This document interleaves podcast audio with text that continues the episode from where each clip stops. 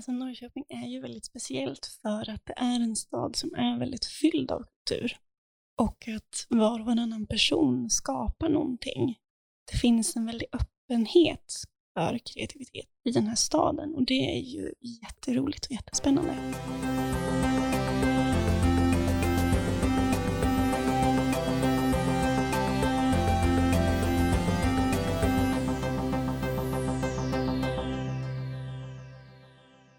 Då säger vi välkomna till den helt nystartade podden Öppen scen, gjord på och av Norrköpings stadsbibliotek.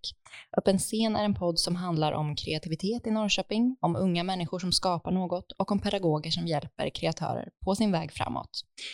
Hanna Järvinen heter jag och med mig idag har jag Anna Samuelsson och Ryo Holmer från Stage Scandia. Välkomna hit. Tack. Tack så jättemycket. Kul att ha er här. Vad gör ni på Stage Scandia? Jag, jag, och Anna vi jobbar tillsammans rätt mycket eh, inom området ord och bild. Jag har traineetjänst under Anna, eller om man nu ska säga, jag vet inte riktigt exakt hur det funkar. Bredvid. Ja, bredvid. Tillsammans Vi- med? Tillsammans med. Det är en helt ny tjänst på Stage Scandia, den har liksom inte funnits förrän i år. Vi får utforska allting he- helt på egen hand nästan. Det är jättespännande. Kul. Ja, ibland så kan man väl önska att det hade varit lite mer, det här ska vi göra, men det är lite, lite, lite, lite löst ibland, men det, det är kul. Stage Scandia är väl också ganska nytt. Det har ju inte funnits lika länge som Kulturskolan. Nej, Nej, precis. Eh, Stage Scandia startade väl ungefär 2017, men då under eh, Norrköpings fritidsgårdar. Och nu sedan ett år tillbaka så är det ett Arvsfonden-projekt och ett samarbete mellan Kulturskolan och fritidsgårdarna. Ja, så är det. Och vad gör du, Anna? Du är coach. Jag är coach, Ja. ord och bild. Vad gör Eh, man då? Ja, jag håller på ganska mycket med Stage Scandias marknadsföring. Och sen så stöttar jag upp Rio såklart i allt som hon vill hitta på. Försöka liksom uppmuntra, skapa förutsättningar. Men också såklart gentemot våra besökare, unga människor i Norrköping. Och det- vad är det du gör? Jobbar du mer mot ungdomar eller? Ja, alltså vi håller ju det på att planera liksom olika projekt och aktiviteter till ungdomarna. Ganska mycket sånt. Jag gör en del ja, men, grafisk design som ska vara till de här olika projekten. Vi hop hoppas väl kunna göra lite mer kanske bildaktiviteter. Vi har inte haft så mycket, det har varit väldigt mycket teater, musikal, sång, musik, dans, men en del poesi också, men jag känner att det, det skulle vara kul att kunna ja, men, måla eller rita eller ja, men, göra mer bildgrejer, tänker jag. Och vad har ni för bakgrund? Jag tänker ord och bild, det är där ni jobbar med, Mm. eller där ni ska. Precis. Vad eh, har man för bakgrund om man jobbar med det? Vad har ni pluggat eller vad har ni för intressen som har liksom lett er till, till att landa den här, eller de här tjänsterna? Jag har ganska mycket folkhögskola-bakgrund, så mycket folkbildning, eh, mänskliga rättigheter, lite journalistik. Eh, ja. Sen så har jag också studerat kultur, samhälle och mediegestaltning här på Norrköpings universitet. Och eh, nu senast så hade jag en tjänst som mediepedagog i Linköpings kommun. Okej. Vad, är, vad är skillnaden på folkhögskola och universitet? Ganska stor skillnad. Nu har jag i och för sig gått en utbildning på universitetet som är ganska tvärvetenskaplig. Men på folkhögskolor så det är inte några tentor och sådär, utan du lär dig för din egen skull och av att göra och att göra tillsammans med andra. Så lite mer praktiskt. Mm. Och väldigt mycket sådär att man tar in hela gruppens olika erfarenheter och sådär. Har du pluggat någonting? Ja, jag har precis eh, igår eh, läst klart en podcastkurs som ges fristående på Norrköpings universitet. Ja, kul. Eh, Grattis. Ja, tack, tack. Eh, det har ju varit lite konstigt år att läsa kurser i i år. Vi har inte kunnat göra så mycket praktiskt som vi hade velat och det blev väldigt mycket sitta själv och jobba på sitt rum i Audacity. Men det, alltså, det var kul. Vi, jag kände ändå att jag fick lära mig mycket om ljudbilder och ljudmiljöer. Så det är mycket sånt jag har fått behöva på. Lite att ta mig vatten över huvudet med stora projekt som jag får ändra på också. Det är alltid en värdefull erfarenhet. Absolut. Det har ju varit ett speciellt år. Men hur har ni lyckats fortsätta vara kreativa? För ni har ju dels ett väldigt kreativt yrke. Jag vet inte hur kreativa ni är privat, men ni kanske har kreativa intressen som ni håller på med på fritid också, eller? Ja, jag, jag driver ju en podd just nu på fritiden. där jag och mina kompisar spelar rollspel tillsammans. Vad heter den? Echoes of the Undercity. Det är engelskspråkig, som att vi är en internationell grupp. Så det är lite, lite spännande. Det blir också väldigt mycket sitta i Zoom-möten, för det är ju så vi kan träffas. Det kommer vi nog tyvärr inte slippa ifrån även efter pandemin. Det funkar. Mm. Har du, Anna, några intressen, kreativa? Eh, ja, det kan man väl säga. Alltså jag, jag, skulle säga att pandemin har gjort att jag har behövt vara kreativ eh, på nya sätt och att jag har behövt kreativiteten på ett helt annat sätt. Mm. Till exempel så lärde jag mig att eh, virka och använde det som sådär lite med meditativt kan man säga. Alltså mm. stressa ner, få gå in i mig själv på kvällarna. Mm. Framförallt under vintern när det inte går att göra så mycket annat. Nej. Och få skapa grejer på det sättet. Sen så driver jag också ett företag och är författare och förläggare och mm. lite social media content maker. Och pandemin har gjort att hela företaget har ju fått switcha om och kreativiteten kanske handlar mycket mer om hur vi kan få in en inkomst snarare än event och att möta människor på det sättet. Mm. Hur har det gått? Men det har ändå gått bra faktiskt, så det är jag väldigt tacksam för. Men vilken utmaning. Ja, superutmaning, verkligen. Det har ju som sagt ett, ett tufft år säkert och att, att kreativiteten blir ännu viktigare då tycker jag var väldigt, väldigt bra sagt. Smart. Men hur, ehm, när ni känner det kanske svackar ibland eller alltså sådär, vart hittar ni er inspiration eller hur, hur ser ni till att ni hittar den här liksom inre kraften för att vara kreativa? Jag har ju väldigt mycket i att jag jobbar tillsammans med, med en grupp. Vi är ju fyra stycken som gör den här podden tillsammans. Och att men, få lite återkoppling från våra lyssnare och se att folk faktiskt uppskattar det jag gör mm. och tycker att det är givande att lyssna på vår podd och det, det gör alltid att då vill jag ju göra mer för det, det känns som att det är inte någonting som bara försvinner ut så fort jag blivit klar med det mm. utan det, det är någonting som jag faktiskt får konstant feedback på och ser statistik att folk lyssnar på det här. De, de gillar våra avsnitt. Det är väldigt bra för att jag ska fortsätta vilja göra det här. Och det hjälper väldigt mycket. Anna, jag tänkte på att du sa att du hade varit, eller att du jobbar som social media content creator eller mm, content mm, maker. Vad spännande. Ja. Hur eh, jobbar du med det eller hur ser det ut? Ja, men det är med mitt företag som jag har tillsammans med Maja Mörling. Och vi har tagit in några kunder som vi hjälper och stöttar upp i deras egna sociala medier och ger tips eh, och tricks, men också att vi skapar rent content med deras produkter till exempel, eller med budskapet som behöver komma ut. Okej, vad kul. Mm, det är jättekul ja. och kreativt. Hur kommer man dit? Alltså jag tänker starta eget företag, eh, jobba med content. Alltså hur kommer det sig att du har börjat med det? Ja, alltså för mig känns det ganska logiskt. Alltså det är någonting vi har börjat med det här året, men när jag ser tillbaka så är det ju innehållsproducent som jag eh, är.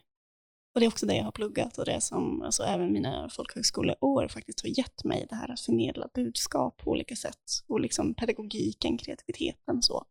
Men eh, sen så är det väl att alltså, både jag och Maja har jobbat så länge med sociala medier som ett verktyg, att vi nu känner det verktyget så pass bra, kan använda det för andra.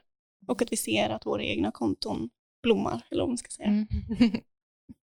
Kul. Hur, jag tänker så här, nu ni har väldigt kreativa yrken, liv, låter det som. Hur var ni när ni var yngre? Nu vet inte jag, hur gamla är ni nu förresten? Kanske lite oartigt att fråga. jag eh, har precis fyllt 30. Ja, grattis. Tack. Jag är 22. Jag är också 30. Ja.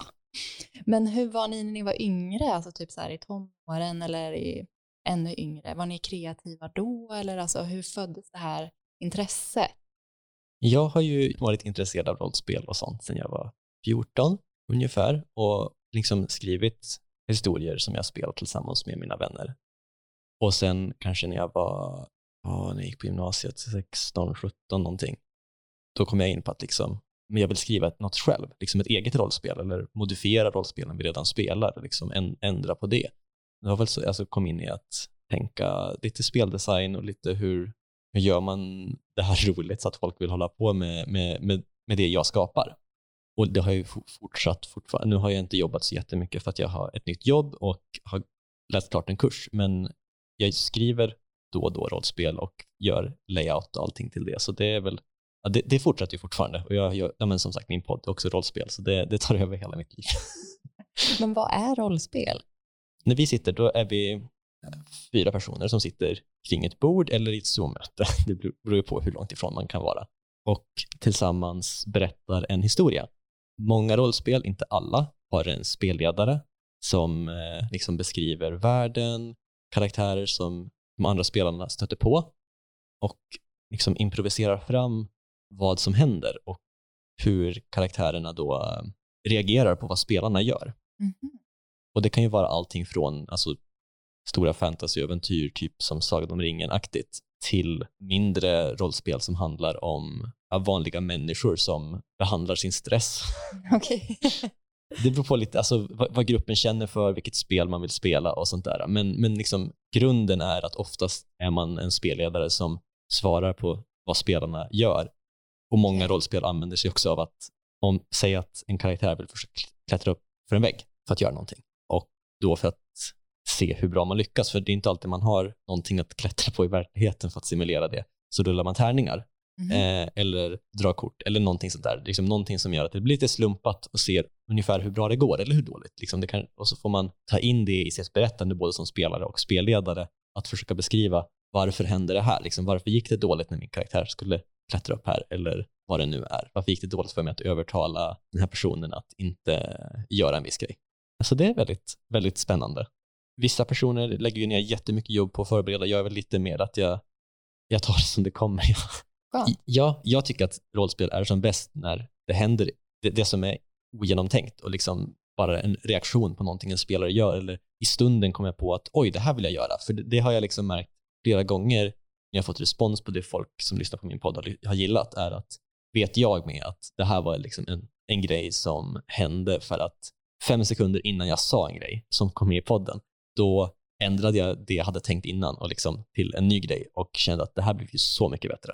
Mm. Eh, och jag tycker att det är väldigt härligt att märka hur en, hur en sån historia kan växa fram och de här eh, snabba besluten som blir någonting väldigt häftigt. För det hade ju inte hänt om jag hade suttit och skrivit kanske på samma sätt. Liksom skri- bara skrivit en historia. För dels så har jag inte liksom den här eh, konstanta responsen från ett gäng spelare som jag inte har någon kontroll över riktigt. Och också att om jag sagt, komma på i stunden att jag gör det här, då blir det mycket mer effektfullt. Liksom det, det ger mycket mer till historien än om jag gjorde det jag tänkt från början. Det hade, in, hade kanske, det hade säkert också varit bra, men det är inte lika. Vad intressant. Jag kan ju typ ingenting. Det var väldigt eh, roligt att om vad rollspel är. Mm. Är det någonting som kommer finnas på Stage Candia framöver? Jajamän. Är Ja, det det? Vad lite grann. kul. vi jobbar, jag, jag jobbar tillsammans med, med teatermänniskorna där och vi satsar väl på att kunna se till att det finns möjlighet att spela rollspel hos oss. Det ska vi göra, absolut. Stage Candia, det har funnits sedan 2017. Vad kan man göra där och har ni öppet? Nu kanske ni inte har öppet eller?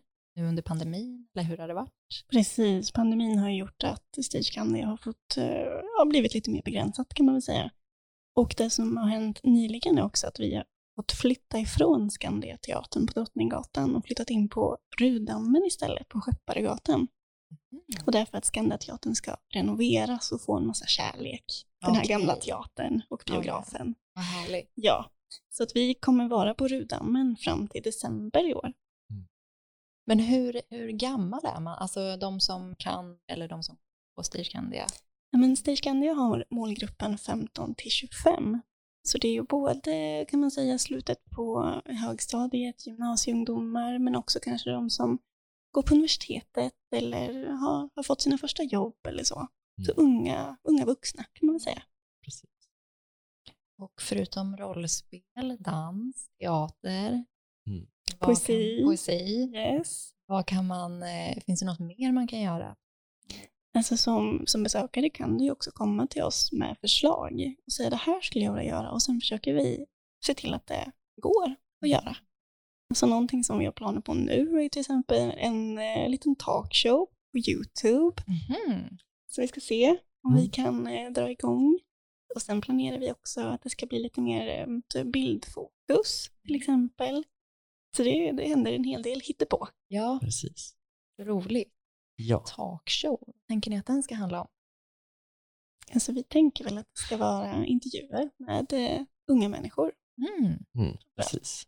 Och så lite grann information om vad, vad, vad, vad vi på Skandia gör och vilka vi är och sånt där också. Tänker vi, det kan vara lite kul att få höra vad gör man när man jobbar på Skandia, liksom från mellan oss so- som jobbar där. Det känns intressant Ja. att få höra vad andra har för perspektiv och liksom vad vi tycker är roligt med att vara där.